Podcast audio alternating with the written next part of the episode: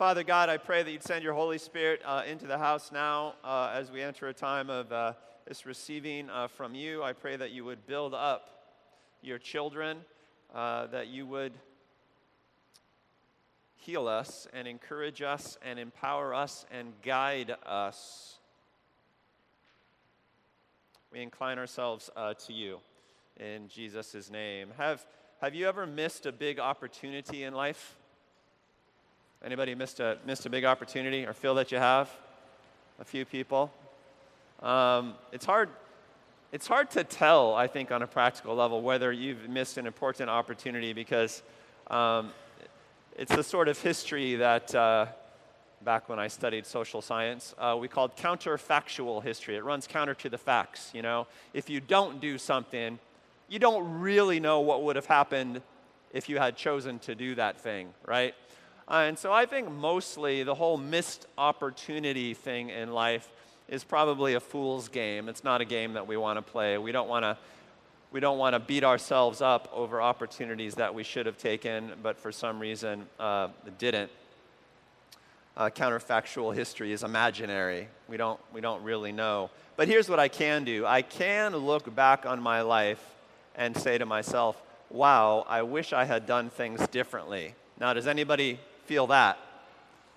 Uh, I, I, wish, I wish I had turned right instead of left. I wish I had zigged instead of zagged. I wish I had pulled the trigger in this moment instead of just coasted along and, uh, and let things happen to me. Uh, and I have, I have lots of those uh, in my life. Like, wow, I just, I wish I had done that differently. I wish I had done something. Uh, I wish, usually, I just wish I had acted instead of not acted. I wish I had been more aggressive instead of passive. And when I consider these things in my life, I ask myself, well, why didn't I act differently? Why didn't I act aggressively? Why didn't I try instead of just sit there with my arms folded and think about it? And the scary thing for me is that most of the time, I don't have a good answer why. Is anybody relating to me here? It's like, wow, you know, that, that could have been an important thing. I just kind of let it drift by. And I don't know why I let it drift by. You know? I mean, maybe nothing would have come of it. But why did I just kind of sit there and do nothing? And, you know, 90% of the time, the answer I give myself is, I don't know. I just, I just did. I, I just, I just, I didn't, didn't do it. I don't know why. I just didn't. Anybody relate to that? Give me, give me some snaps. Give me, a, give me a nod. Stand up and shout righteously, Amen. Yeah, yeah. Uh, we, are, we have started a, a, a, sermon series, a season of the church, I think, uh, that is, is all about revival, which is this phenomenon that, you, that you, you read about in the Bible, you read about in Christian history, uh, where um, the kingdom of God comes in a way that is just multiplied.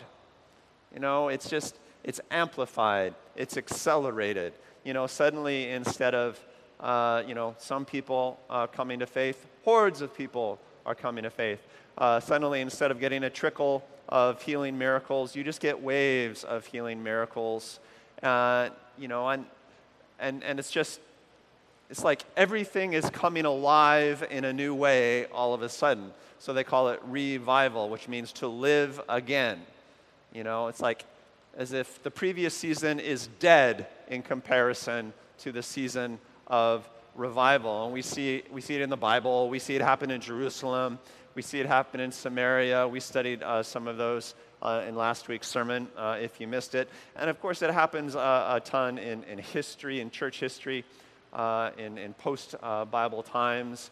American history kind of started with something called the First Great Awakening. It was this massive Christian revival throughout the American colonies uh, historians will tell you, at least they used to tell you before it became politically incorrect, that it was massively important to the coalescence of colonial government, and even the writing of the Constitution and the, and the revolution itself was sort of directly connected to the Great Awakening in America. There was a second Great Awakening on the American frontier, a lot of frontier revivals from which we get the tradition of tent meetings. But throughout American history, there have been these times where it just seems like God has poured heaven out and everything became incredibly accelerated and incredibly amplified. One of my favorite examples I talked about last week was uh, what is sometimes called the lunchtime prayer revival, which sort of hit uh, in the northeastern United States and the eastern seaboard uh, during the Civil War years. Uh, this guy named uh, Jeremiah Lanphier in, in, in New York City decided to start a prayer meeting on his lunch hour right, right in the middle uh, of the city. And uh, within a year, year and a half, um, 50,000 out of the 800,000 people living in New York City at the time, 50,000 of them had become new converts in just like a year's time because of lunch hour, a lunch hour prayer meeting that just grew to hundreds and then multiplied. And it was not uncommon during those years, about a seven or eight year period, to have signs on factories and businesses that said, closed for lunchtime prayer. It's, and it's just inexplicable how a lunchtime prayer meeting would result in tens of thousands of converts in New York alone. Remember, it's spread up and down the eastern seaboard. Just amplified, just accelerated, just a, a bountiful, bountiful harvest. The thing about revivals, these incredible heavenly seasons, is that they always come for believers. They always come. You can read 2,000 years of church history, and there are times when people are just certain that Christianity is dead for whatever reason because of government upheaval or persecution or philosophical change or industrialization or modernization, whatever it is. And revival always comes to just change society. Revival always comes but it's mysterious how and why it comes. It's a little bit unpredictable. I mean, we have a part that we play, and then God has some crazy part that He plays and His timing. You know, usually our kingdom life is, you know, minister and you minister faithfully, and you see fruit. You see good fruit. You see steady fruit. But sometimes you minister faithfully and fruit just pours out of the sky. And how and why it works is just a little bit mysterious. A little bit mysterious. In other, room, in other words, there's just a lot of room for God in it. Uh, the whole God story, from I think the beginning of Scripture until now, is filled with this mysterious tension. It's like God is always doing stuff, but, but but just a little bit unpredictably. You know, he's always moving, but just, uh, you know, you can't totally explain how it unfolds. I think this is true of our personal lives, and I think this is true of God's big global movements, his big social movements as well. And this leaves a lot of room for faith. It leaves a lot of space, the space between I'm serving faithfully and miracles come like a waterfall. There's always space between there, and that space we fill with faith. Usually, faith, well, always, faith is spelled T R Y. And sometimes as well, faith is spelled W A I T. Room for faith. Accordingly, according to this, uh, these mysterious spaces and this wondering exactly what God is up to, accordingly, being ready, the act of being ready, is a huge theme in Jesus' teachings. One of the things he talks about again and again and again throughout the Gospels, where we have recorded all of his teachings and his miracles and stuff like that, again and again, he touches on this theme of Are you ready? You need to be ready oh, sure, it seems like things are kind of calm right now, but are you ready for what's going to come? Are you ready for what's happening just around the corner? You can't predict when things are just going to jump into acceleration. All you can do is be ready. And Jesus talks about this frequently. He talks about it frequently in his parables. There's the, maybe you know some of these parables. There's the wedding banquet parable. Do you guys know that one? Where, you know, uh, there's going to be a big wedding banquet, this huge heavenly wedding banquet. Are you, are you dressed appropriately or not? Because when the wedding happens, and in the parable it seems like it just kind of springs on, it's a surprise wedding. Uh, there's been some of those in my family history. Um, you know, you have to be, you have to be dressed for it. It's going to be too late. There's the parable of the lamps, or the oil of the lamps, you know. When the bridegroom comes at night, are you going to have oil in your lamp? Are you going to be caught short? Because if you're caught without it, it's going to be too late for you. Do you guys know that parable? Um, there's the bigger barns parable where a guy is just sort of into making money. He's into making money. And he makes so much money. He has such a bumper crop from his field that his barns will no longer hold it. So instead of just sort of giving it away or being generous, he says, Oh, I know, I'll build a bigger barn. You know, and he sort of dedicates his life to building bigger barns and having more and more. And, and that parable ends with the Lord saying, You know, you fool, tonight your life is required of you. Uh, you had enough for your entire lifetime, but you still weren't ready for your death. You got to be ready because these significant moments come upon you uh, without you being able to predict when.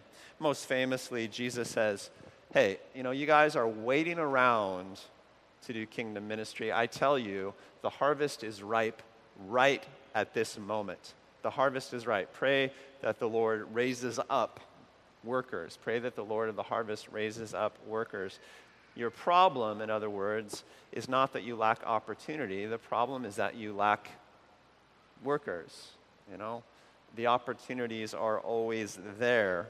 Why does Jesus talk about being ready and being poised for action all the time?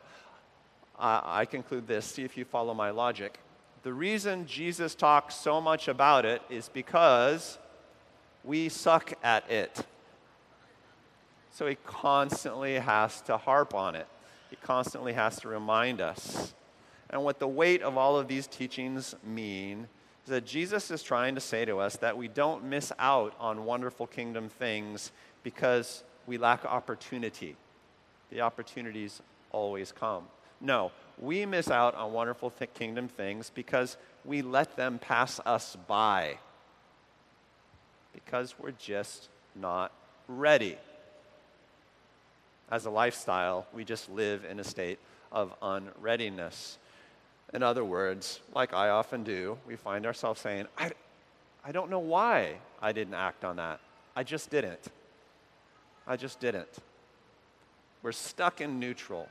And I think that's often how life is for us, right? It's like if you're not moving forward, you know, you're stuck in neutral. If you're not actively acting, pardon the phrase, you're just stuck in neutral and things pass you by. I would like to read uh, another sort of a readiness uh, parable teaching that Jesus gives. It's from Matthew chapter 11. It's on your program, and it's going to be here on the big board as well. So Matthew 11 is just uh, it's just a great it's a great chapter in the Gospels. It contains uh, my life verse. Um, but in this chapter, uh, Jesus is having interactions that have to do with John the Baptist. You guys know who John the Baptist was. He showed up uh, on the public scene slightly before Jesus did and, and announced that the Messiah was coming. He sort of pointed the way uh, to Jesus. But John has fallen on hard times. He's been thrown into prison, and he sends a couple of his disciples to Jesus to say, Hey, Jesus, you, you are the Messiah, right? Right? Because, you know, I'm in prison and I'm probably going to die here. In fact, he does die there, he gets beheaded. Um, and Jesus sends back John's messengers and says, just tell them what you see, man. Just tell them that, you know, miracles are happening. Uh, the poor are hearing uh, the good news. John will know. John will be uh, reassured. And then Jesus turns to the crowd and says, uh, essentially, you know, John was the real deal. John was, was the prophet of the Messiah. John was the prophet of the one that this entire culture has been waiting for dot, dot, dot. But so many people missed out on his message.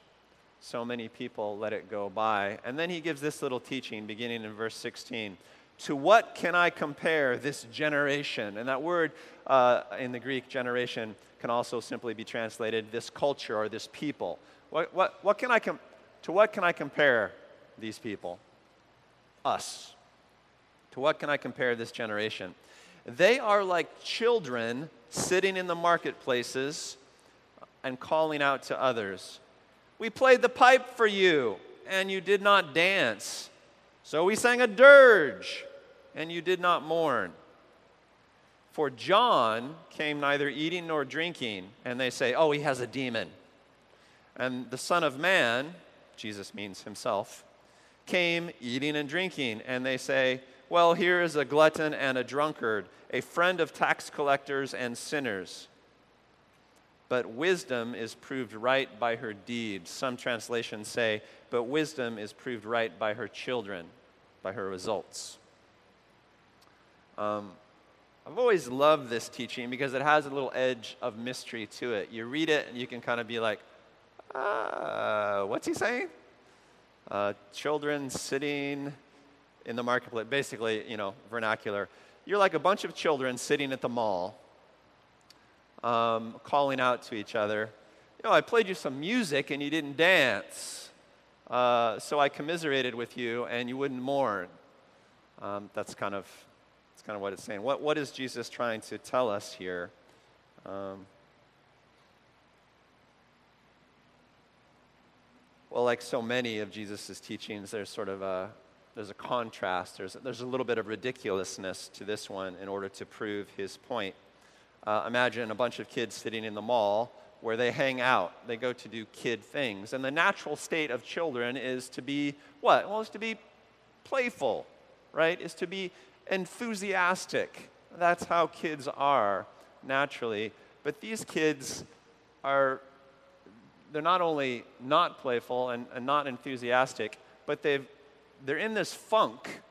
The whole crowd, they're, complaining to one another.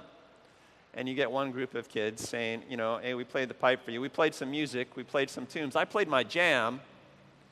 Uh, and and no, one, no one danced. Nobody, nobody enjoyed it. There was,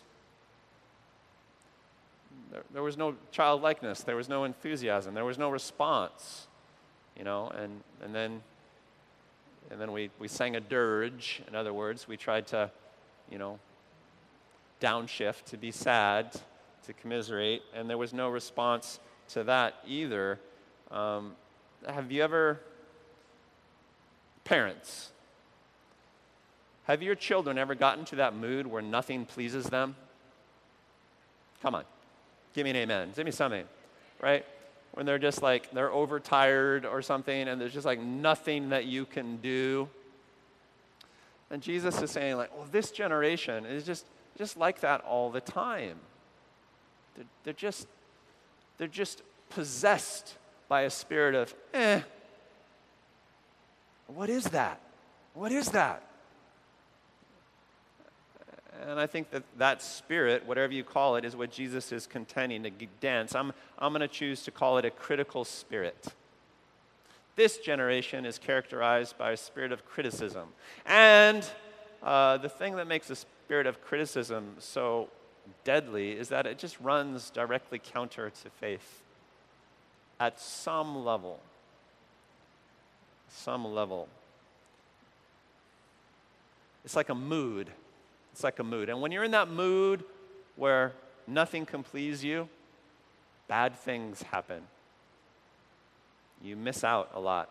And that is what Jesus is saying caused people to miss John the Baptist. And that, Jesus is saying, is what caused people to misidentify him, to miss what he was doing on earth. Because, you know, it wasn't anything Jesus did or didn't do, it was just that they were in a mood. They were just in a mood. They were in a critical mood. And so, I don't know, Jesus could have raised the dead. Jesus could have, could have walked on water. Jesus could have died and rose again. But if you're in the mood, nothing impresses you. Eh, you're just in the mood. You guys ever get in that mood? I think it's the mood of, of our generation. Uh, the critical spirit. Note, uh, as Jesus does, that the critical spirit comes across as being rational, but is often quite irrational. John came neither eating or drinking, and they say uh, he, he has a demon. He's not acting naturally. I'm going to analyze his behavior, and I conclude that his behavior is not healthy. I mean, is it really psychologically healthy uh, to never drink wine? Is it psychologically healthy to, you know, fast all the time? I mean, really, what you can imagine, you know, op-ed pieces is like, you know, not eating is not good for the body. Uh, this spiritual movement is unhealthy, you know, something like that. And then Jesus comes and uh, he is eating and he is drinking wine. In fact, he's going to some pretty raging parties, right? He's doing the opposite of John, and those same people are like, well, that's overdoing it um, you know, friend of sinners and tax collector. Now you're just a partier. So one person is a fanatic and the other person is a partier. And it's like, man, which is it? Which is it? Well, I don't know. When you're cont- contending against the critical mood, you know, criticism is just criticism. It doesn't matter what's in front of it. It's just going to criticize, right? That sort of mood.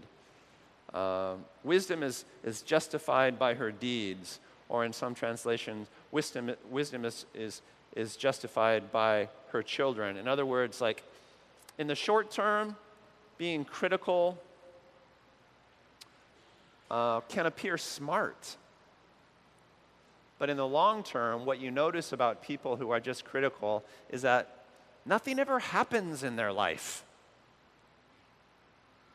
Right? So if we're talking about results over the long term, that critical mood is just going to kill you. It's kind of what Jesus, Jesus is pointing out. Um, I remember when, uh, when I went to grad school back in the day, uh, I went to a very competitive grad program, and you know, and I, I, would study at some good places. I would study at Stanford and Chicago. Ultimately, uh, I was at Harvard um, for my uh, PhD research uh, postgrad. Um, met with some really top notch scholars. And, uh, and it got so I would crack jokes about this. Like when, when you were in a room and somebody was presenting a, a paper, uh, and you were listening to it, and then you were going to discuss the paper, nobody ever started off by saying, That's a great paper. I agree totally. Because if you said that, you were stupid, right? The only way to prove yourself smart is saying, Oh, well, that's a really nice, nice effort. But I take exception to something on page four because then you're proving that you're smarter than the guy presenting, right? So criticism is the mechanism of appearing intelligent. Um, I think, I mean, just turn on any news channel, and I think you get an earful of this, right? People make their living being critical thinkers. Sometimes critical thinkers, I mean, sometimes they just say, oh, yeah, that's great, I totally agree. But you never hear anyone say that. That's awesome, I'm totally in. Nobody gets paid for saying that. We value people who tear down. Um, you can be, uh, as one of my favorite Christian writers say, you can be dumb as a cabbage, but if you say something critical, people think you're smart. It's a cheap way to feel as if you're in control. It's a cheap way to feel as if you're wise. I used to be in the business world as well, and there's always a guy at the table who proves his wisdom by saying, Well, we can't be sure that's going to work, and I think we should be cautious. Which sounds really smart until you realize, yeah, but we're in business and we have to do something.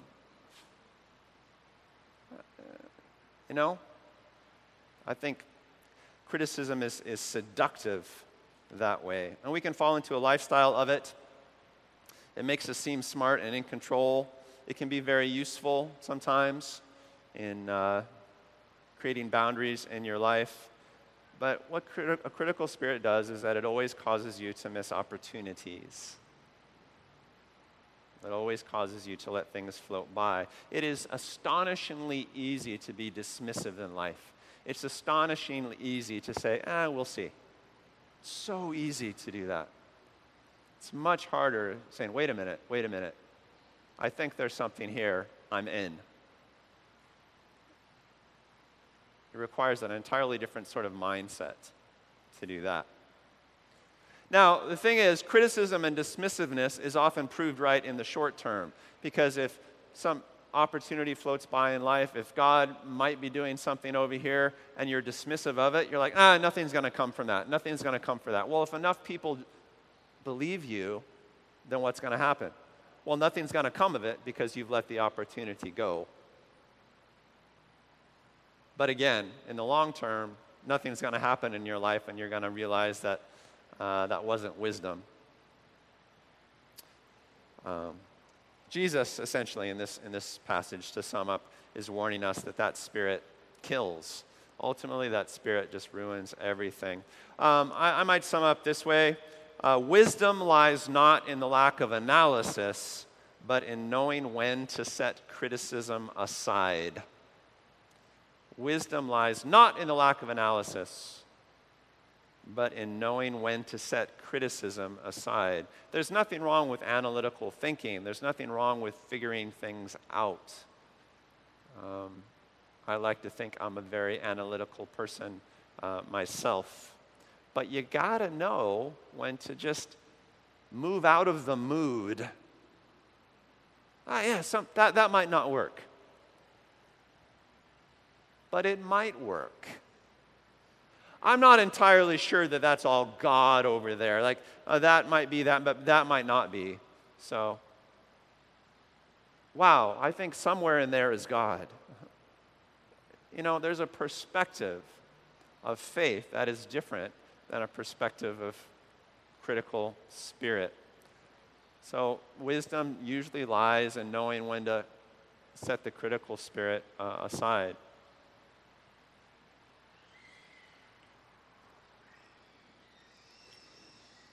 In the early and mid 90s, there was this big move. It became international. Uh, it was in uh, garnered headlines in international pa- uh, papers. It was a big, uh, big story in Time magazine, and it was about this phenomenon called the Toronto Blessing. Anybody remember that? So the story goes: there was this little church uh, located near the Toronto airport in Toronto, Canada. It was a vineyard church. For those of you who have vineyard backgrounds, uh, and it was a church of probably fewer than 200 people. Uh, but the Spirit visited them one day and started doing, started seeing some supernatural manifestations, a few miracles and stuff like that. Uh, so they decided to stick with it. And the, the story goes in short order, they had to move out of that church, they had to rent a warehouse. Hundreds and hundreds of thousands of people came from all over the world to visit them uh, because God was outpouring so much supernatural power there. And so it became known as the, as the Toronto Blessing. And there are all sorts of stories of renewed movements around the world and movements of evangelism and church planting that all sort of uh, link to uh, what people experience in the Toronto Blessing. So I visited there uh, a, a, couple times.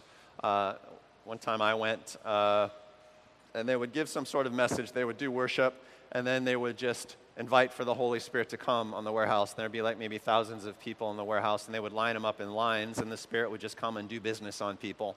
You know, some people would get healed, some people would get renewed. God would talk to some people. Some people would get delivered from demons. Uh, some people would just experience the Lord for the first time. The, uh, the first time I was there, um, I was kind of standing next to the, the, the people uh, who were leading this, uh, this church, this renewal, and a television crew uh, came uh, from another part of Canada. And so the, the reporter walks in, and it's always easy to spot the reporter, the, you know, the, the on camera personality. She was all decked out and was holding the microphone and stuff. And then the camera crew and the sound guy.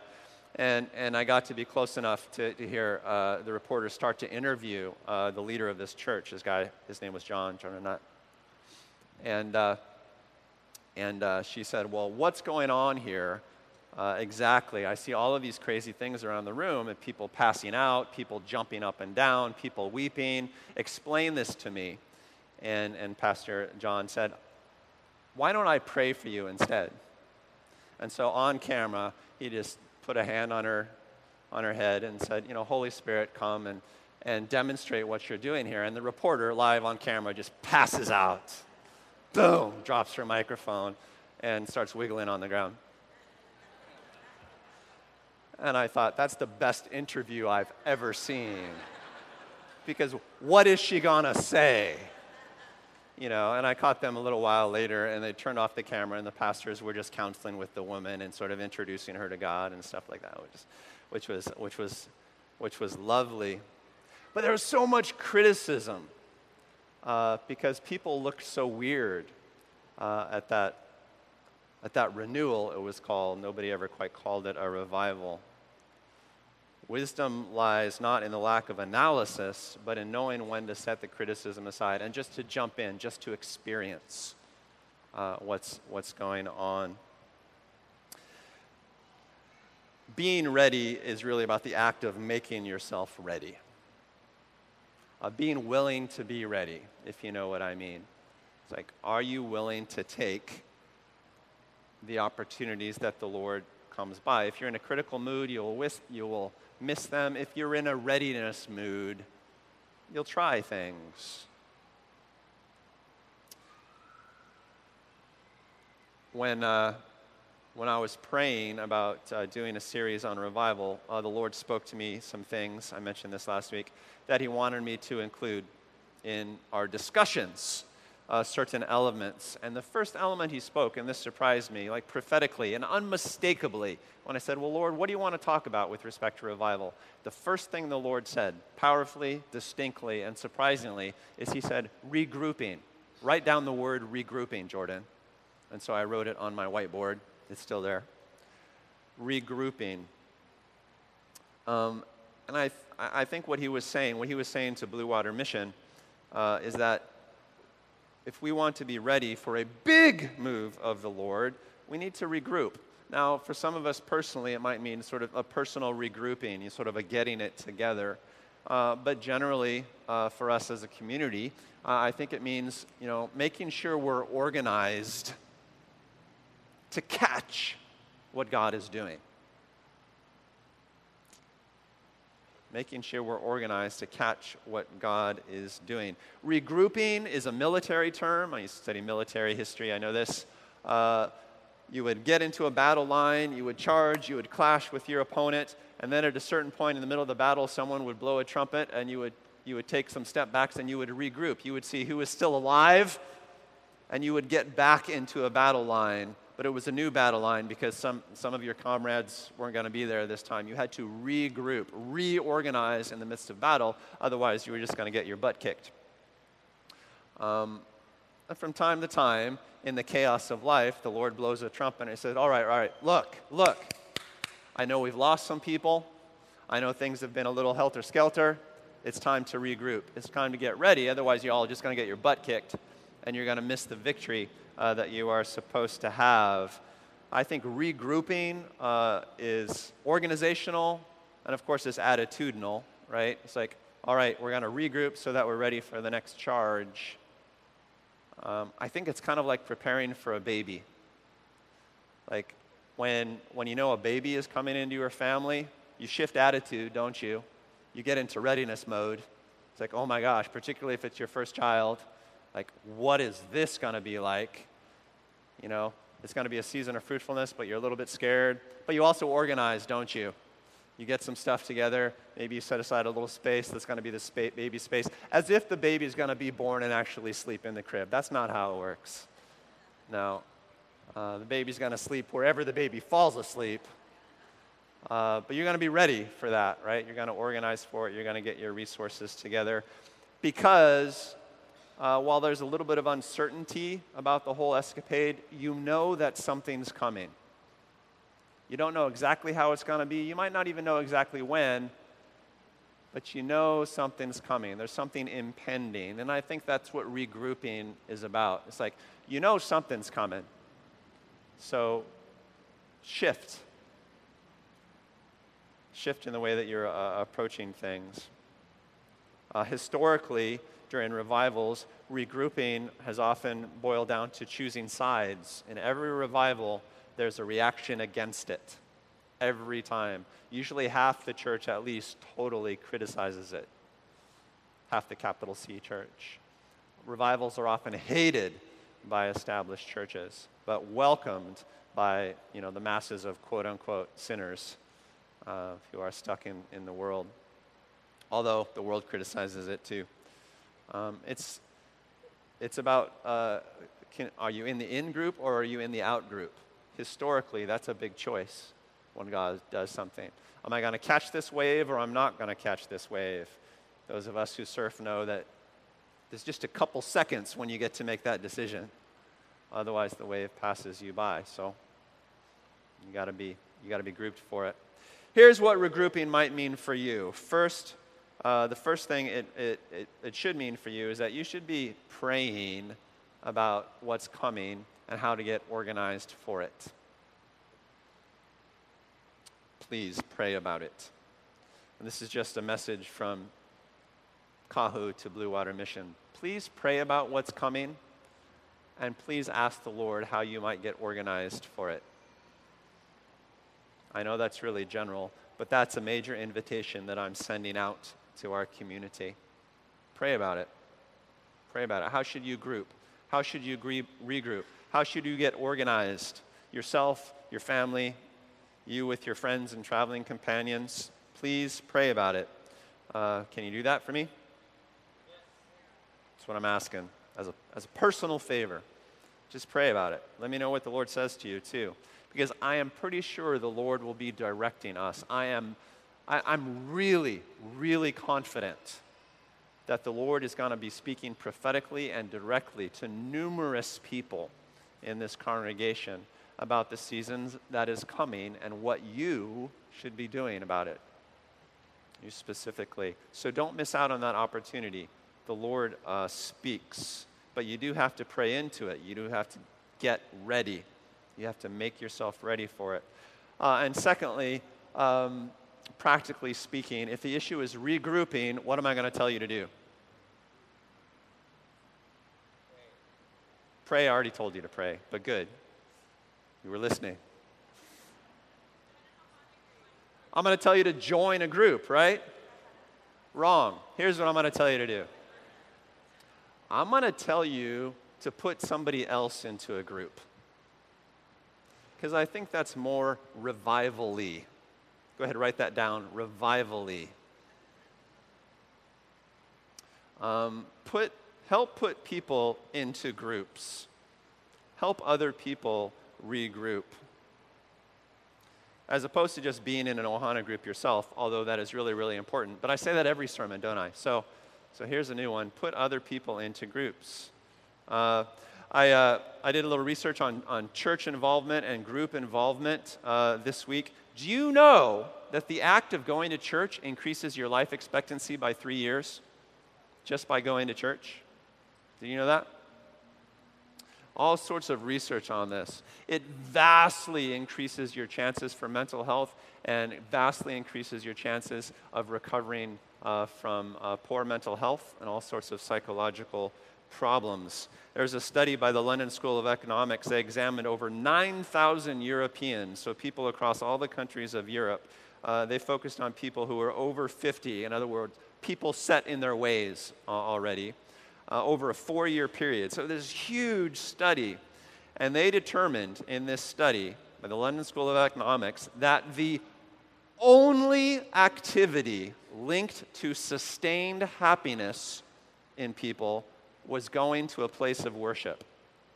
That was the only activity that had any predictive power with respect to people's sustained happiness.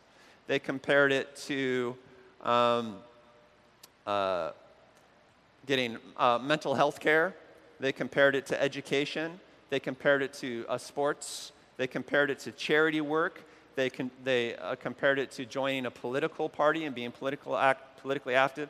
active. They con- compared it to participation in all other manner of community organizations.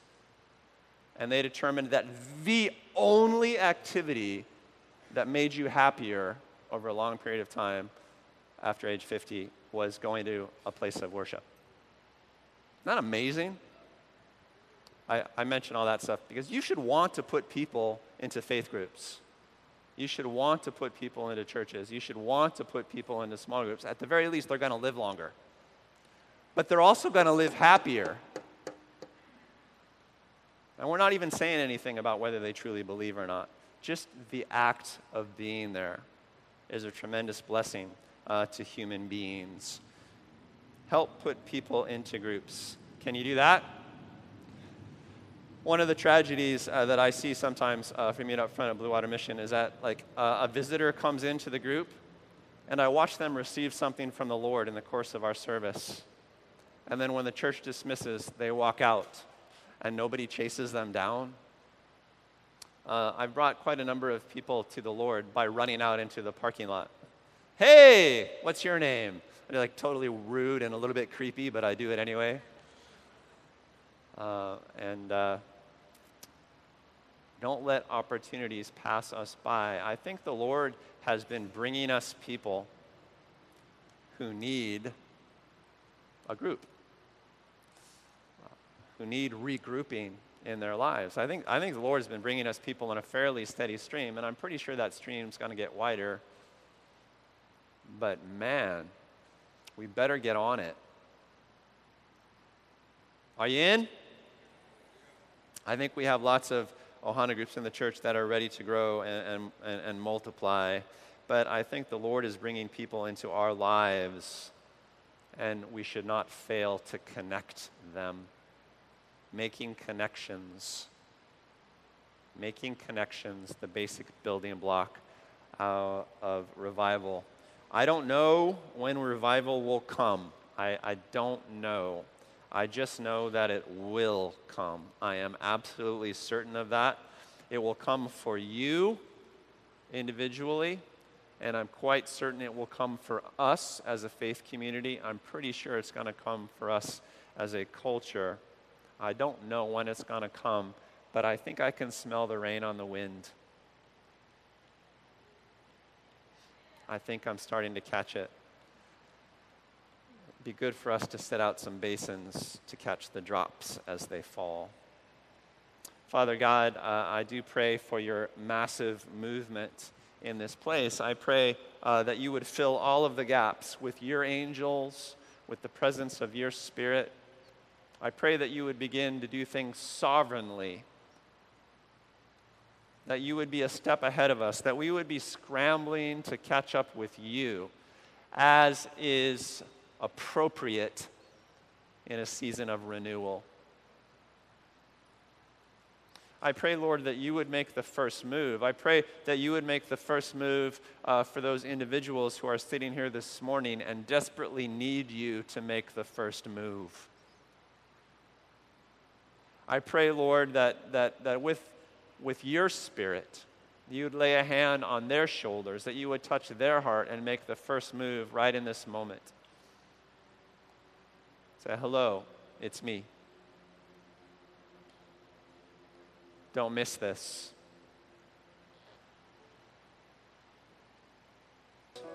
And Father God, I pray that you would perfect your agenda for every person here. Uh, I pray that we'd all be changed at least a little bit before we go. I pray uh, that this would be a week of you ministering to us, sovereignly taking the first step. Uh, but open our eyes, Lord, and make us ready. In Jesus' name, everybody says,